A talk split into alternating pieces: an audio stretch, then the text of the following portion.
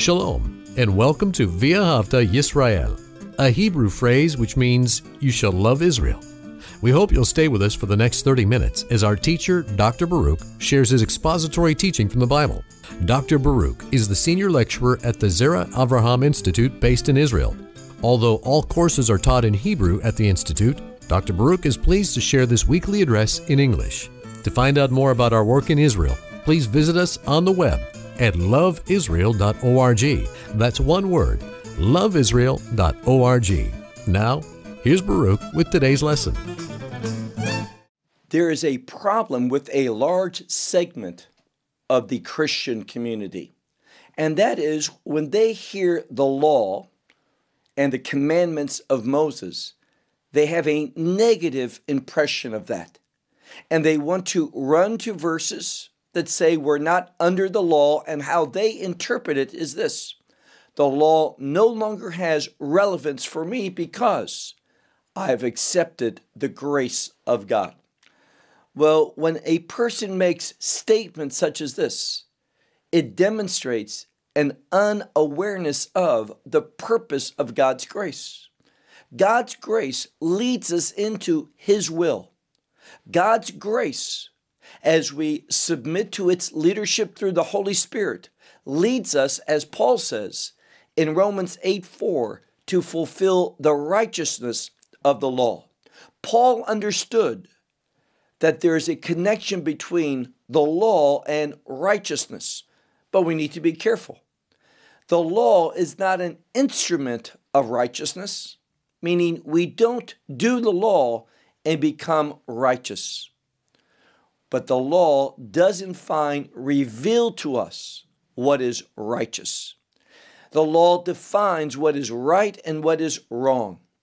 And therefore, we should not think that the law, as believers, is no longer of value for us.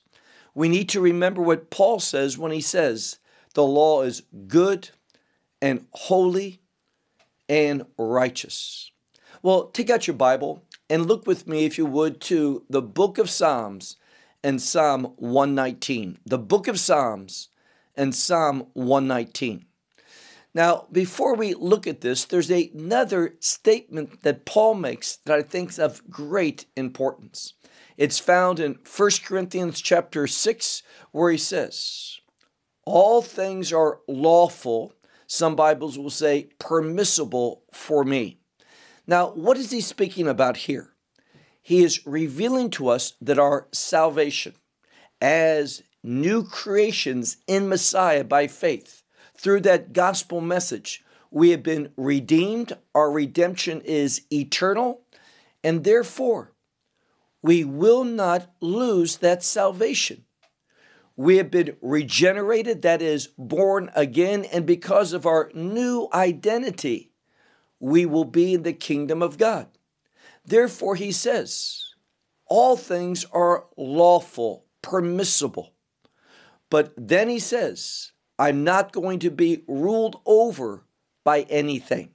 Not everything is profitable. Not everything is good. So he simply says, as a believer, my salvation is not based upon performance, what I do do or what I don't do. And here's the problem this is how you can tell a true believer from a false believer. If someone hears that, my salvation is not based upon my works, and I cannot lose my salvation, they will say, Well, in that case, a person can go out and do just whatever he wants and won't lose his salvation. Here's the problem a true believer is not going to want to live in sin. Their whole motivation for coming to faith and receiving the gospel is to turn away from sin. Repentance, it begins with acknowledgement of God's standards. And then through faith and the ministry of the Holy Spirit, we find ourselves being able to bear fruit worthy of repentance, meaning this through the Spirit, we are able to turn away from sin. I want to share with you a very important word. That word is liberty. We could also use the word freedom.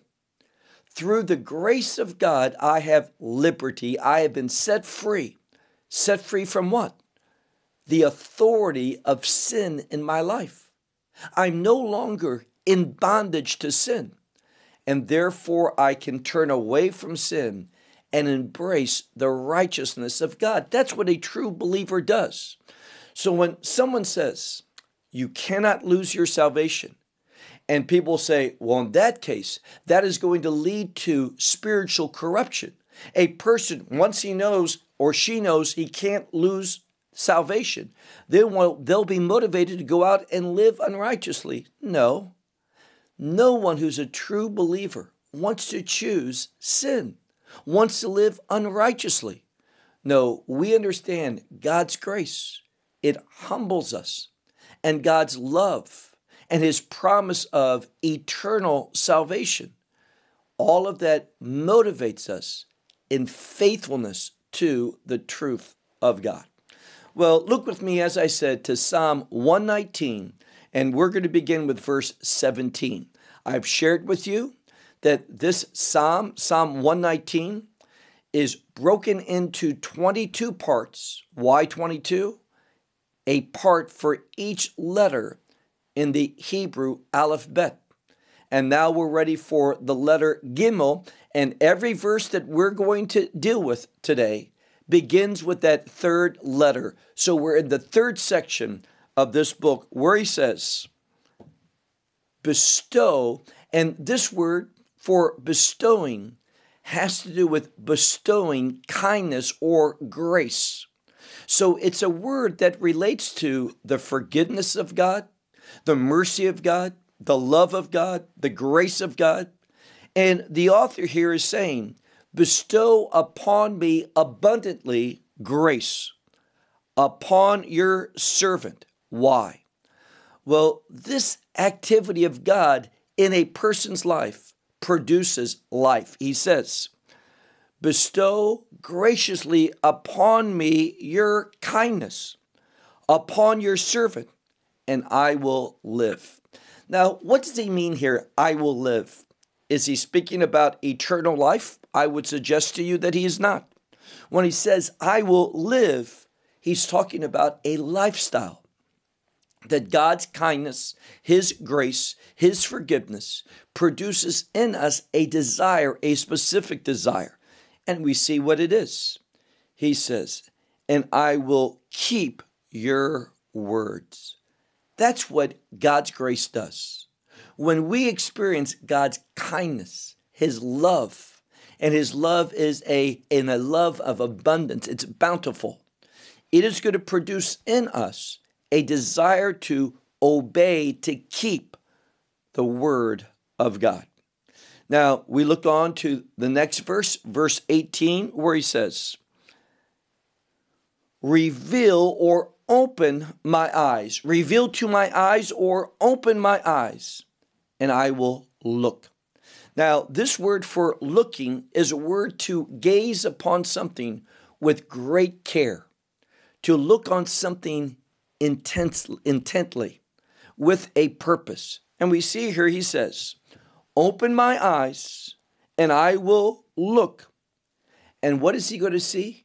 He says, the wonders, the word in Hebrew, niflaot, wonderful things, amazing things, signs. From what? From your Torah. Now, what's the relationship here? Obedience to the Word of God brings about God's supernatural activity in our life. And that's why we need to understand, as people who have been saved, that statement, we're no longer under the law. It does not mean that the law has no relevance in our life. That statement, not under the law, means this we're not going to be punished by the law. So, does that lead us to conclude let's violate the law, let's reject it? Of course not. Because the law teaches us and defines for us what is righteousness and what is unrighteousness. When we do those things that God commands us, we are expressing righteousness. When we do those things that God says don't do, we are expressing unrighteousness. So he says here, I want my eyes to be open, open to look and see the wonders that come from your law.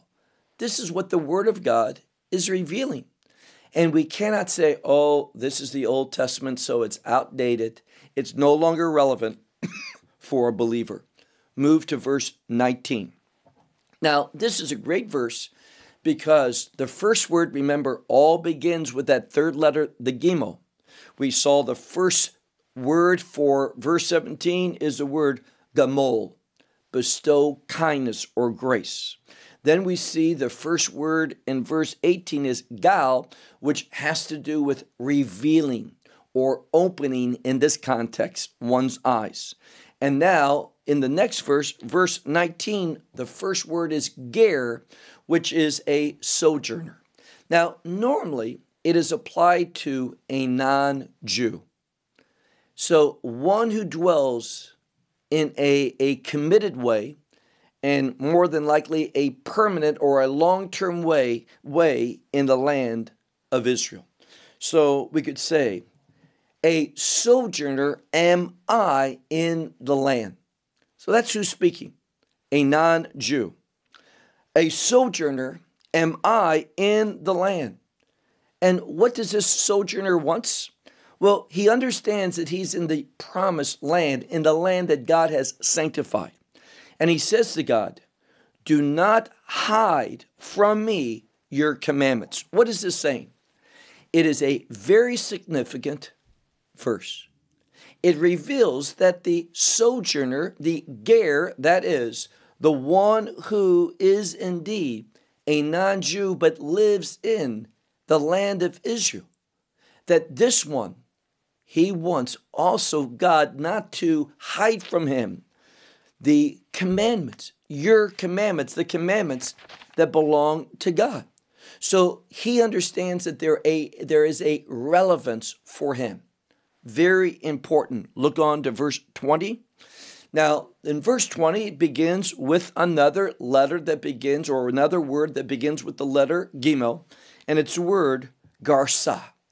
Garsa is something, if you go to the store today and you buy uh, garlic and it's a crush or a finely ground up garlic, it will use this same word or for anything that is ground in a fine way. And he says, My soul is crushed, is ground up for longing. And this word is a unique word for longing or desire. He says, My soul is, is crushed up because of this longing for what? Longing for your judgments. Now, this word for judgment is a word that it's also can be translated a verdict. Now, what's a verdict?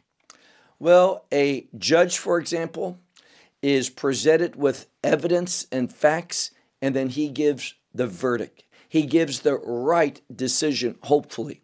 With God, he always gives the right decision. And what this one is saying is this My soul has been ground up because of this strong, intense longing for your judgments, that I would know what you would have me to do, what decisions that I should make. And notice this commitment, it says at the end, Bechol et, at all time, at every moment. So this one wants to know the instructions of God. He longs to know God's decision in a matter. Why? So that he can respond and implement God's judgments, God's decisions, what God says is right to do. So, over and over, we see in this psalm that the author is writing from a perspective that God's will is good and that the people of God, even those that are not born naturally into the people of God. That they, through faith in God, are going to want to agree with God and do his commandments. Look now to verse 21. We have a word for rebuking, the word ga'arti, or in this case, ga'arta, which is you have rebuked. You have rebuked Zadim.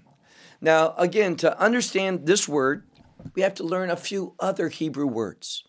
I've shared with you in other studies this word bishgaga. Bishgaga has to do with a wrong action, but without intent. Now, we can give a, a simple illustration of this. I'm walking down the street, I'm not paying attention, I bump into someone. Now, what's the right thing to do? Apologize. I'm sorry.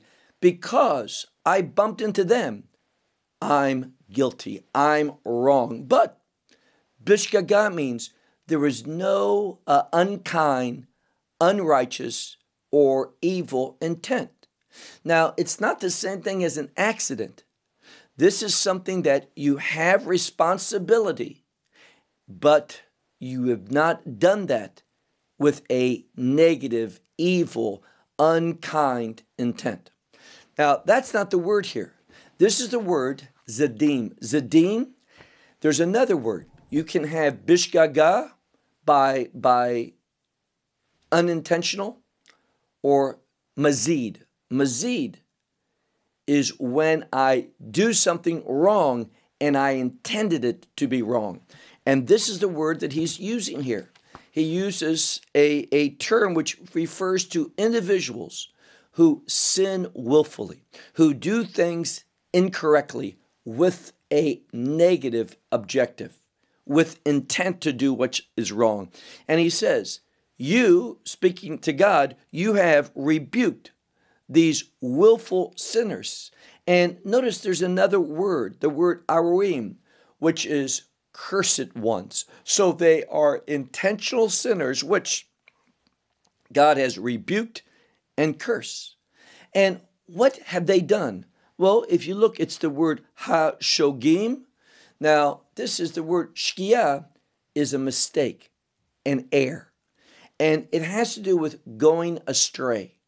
It has to do with a perversion, a turn that is not according to the truth. It is a violation. And what have they violated? Well, they have violated your commandments. Now, over and over, we're going to see in this Psalm 119, there is a respect, a love, a commitment to the instructions, the judgments, the commandments, the law of God. And we need to realize that that is the right attitude for a believer. Now, are we saved by the law? Of course not. Is one saved by doing the law? No. Can one, in the letter of the law, complete or do or keep the law today? No, we cannot. But what can we do? And I do not know why this is controversial. I do not know why people struggle with understanding this. We should be led by the Spirit. We should study all of God's instructions, meaning all of His words, all of Scripture, and look at the commandments, all commandments, and see how the Spirit leads us to implement them, not according to the letter of the law, but by the renewal of the Holy Spirit, that newness that the Holy Spirit brings. And that word newness is a kingdom concept, so that we fulfill the righteousness of the law in a kingdom expression. That's what we're called to do. Now, does that mean that when, for example, a holiday comes about, can we keep the holidays today? We cannot. If you look, for example, at Numbers 28 and 29 for Shabbat and all the festivals, including New Moon, there are offerings which must be offered up by the priests in Jerusalem at the temple. There's no active priesthood today, there's no temple in Jerusalem. Therefore, we can't keep them according to the letter of the law, but these holidays, we can study them. We can learn the truth of them, be reminded. We can acknowledge these days, and we can take the truth of these holidays and apply them to our life being led by the Spirit. Why is that controversial? Why is that seen in a negative way? I don't know, But this is what true believers are called to do. And we need to realize that there is still counsel, godly counsel, in all of His Word. Is that a problematic saying? All of His Word has counsel for the believer? I hope not. This is what we're learning in this. So He says here, You have rebuked these willful sinners who are cursed. Why? The ones who have erred from your commandments. Verse 22. We find that same word, which means to, to uh, uh, reveal, but in this case, it's a word that has to do with removing. So, revealing can remove something, doubt, can re- remove uncertainty, remove a lack of knowledge. So, revelation, but here it's being used in a different way for, for removing. So he says here, remove from me, literally from upon me, cherpa vavuz. Cherpa is shame and disgrace. These two words, cherpa vazum. Remove from me, vuz, excuse me. These two words speak about shame, contempt, embarrassment. So he says, Remove from me contempt and shame. For your statutes, and this is really the word for testimony. It's from the word for, for bearing testimony, bearing witness. For your testimonies, and it's another synonym for commandments, your testimonies I have kept. Now, what is the takeaway here? What is the message? The message is so simple if we do not apply Scripture, let's be more specific. If we do not apply the commandments to our life, again, under the leadership of the Holy Spirit, what can we expect? Shame, disgrace, embarrassment. But when we, led by the Spirit, apply in a new way, in the kingdom way, the instructions of God, we're going to have that shame and, and embarrassment removed from us. Verse 23. Now, here the author is speaking about the fact that there are enemies, enemies in high places that are against them. He says, also, and that word can be even. Even, and we have the word sarim. Sarim is a word that relates to a high government official. Someone, for example, in modern Hebrew, it's related to a cabinet member. So, in the high branch of government, he says, even these high officials, they sit and they speak against me. But he says, Your servant, and it's a word for discussing. It can also be talked about as repeating or, or meditating upon your statutes, meaning your laws. So we see something. Don't allow the unkind, harsh words or slanderous words, which may be totally untrue, don't allow them to turn us away from doing what this psalmist says, and that is, Your servant that's what we are called to be servants of God. We discuss, we meditate, and we, we learn your judgments. We're not going to allow government leaders to override what the Word of God instructs us to do. Well, one last verse, and we'll conclude verse 24. He says, Also, your testimonies, same word, your, your witness, what you have commanded so it's a word that speaks of what God has testified to his people. And he says, also, your testimonies, and here we have, are my delight. Now, is God a God of truth? Yes, he is. So what we see here is that God's instructions, what he has testified to his people to do, they are vessels of enjoyment, of delight, of pleasure. And that's why it's so important that we take commandments, all commandments, those in the law, the first five books, those throughout the Old Testament, and those in the New Testament, and apply them to our life. How? Under the leadership of the Holy Spirit. Why? To express righteousness. Why? Because when we do righteousness, it manifests the glory of God. People will see our good works and glorify our Heavenly Father. That's what we're called to do. So he says here, last verse, also your testimonies are my delight. And these testimonies also are, we could have my counselors. He says, I'm going to use your word, your law, your commandments, your judgments as my counselors. I'm going to hear what they say, your commandments, apply them to my life, and God is going to give us insight through that. Here's the last point, a very important one. When, in fact, I submit to God's instruction, isn't that a good thing? When we submit to God's instruction, we are going to be taught from Him. Obedience to the Word of God will bring about God's greater revelation. What do I mean, greater revelation? His personal revelation for your life. You're struggling.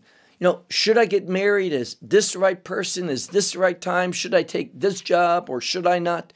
Should we buy this home? Should we start this business? These are all things that we can't look in the scripture and see personal instruction. But when we obey God and we apply His word to our life, that obedience is going to provide for us supernaturally God's counsel, God's instructions for us. So, the law of God, is it good? Let's agree with Paul.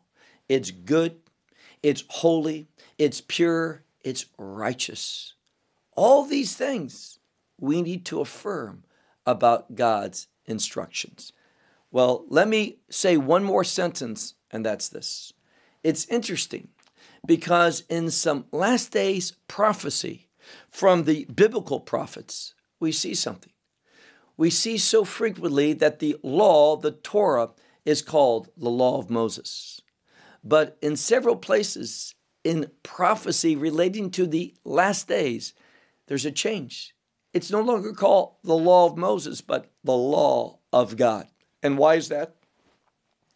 One of the reasons why people are confused about the millennial kingdom is if their doctrine is this the law's done away with, no more relevance, it's vanished away, then they can't have the millennial kingdom because in the millennial kingdom, Messiah is going to be ruling according to the law of Moses. And because that is simply not something that they can understand and perceive based upon their incorrect doctrine, what do they do? We'll just get rid of the millennial, we'll just deny it. And they become amillennialists. So tragic that people, instead of wanting to agree with God's revelation, we reject, ignore, and just do away with because we want to hold on to our false doctrine. Shameful, but very common. I'll close with that until next week, and we move on to the fourth letter, the letter Dalet. Until then, shalom from Israel. Well, we hope you will benefit from today's message and share it with others. Please plan to join us each week at this time and on this channel for our broadcast of loveisrael.org. Again, to find out more about us, please visit our website, loveisrael.org. There you will find articles and numerous other lectures by Baruch. These teachings are in video form. You may download them or watch them in streaming video. Until next week, May the Lord bless you in our Messiah Yeshua, that is, Jesus, as you walk with Him. Shalom from Israel.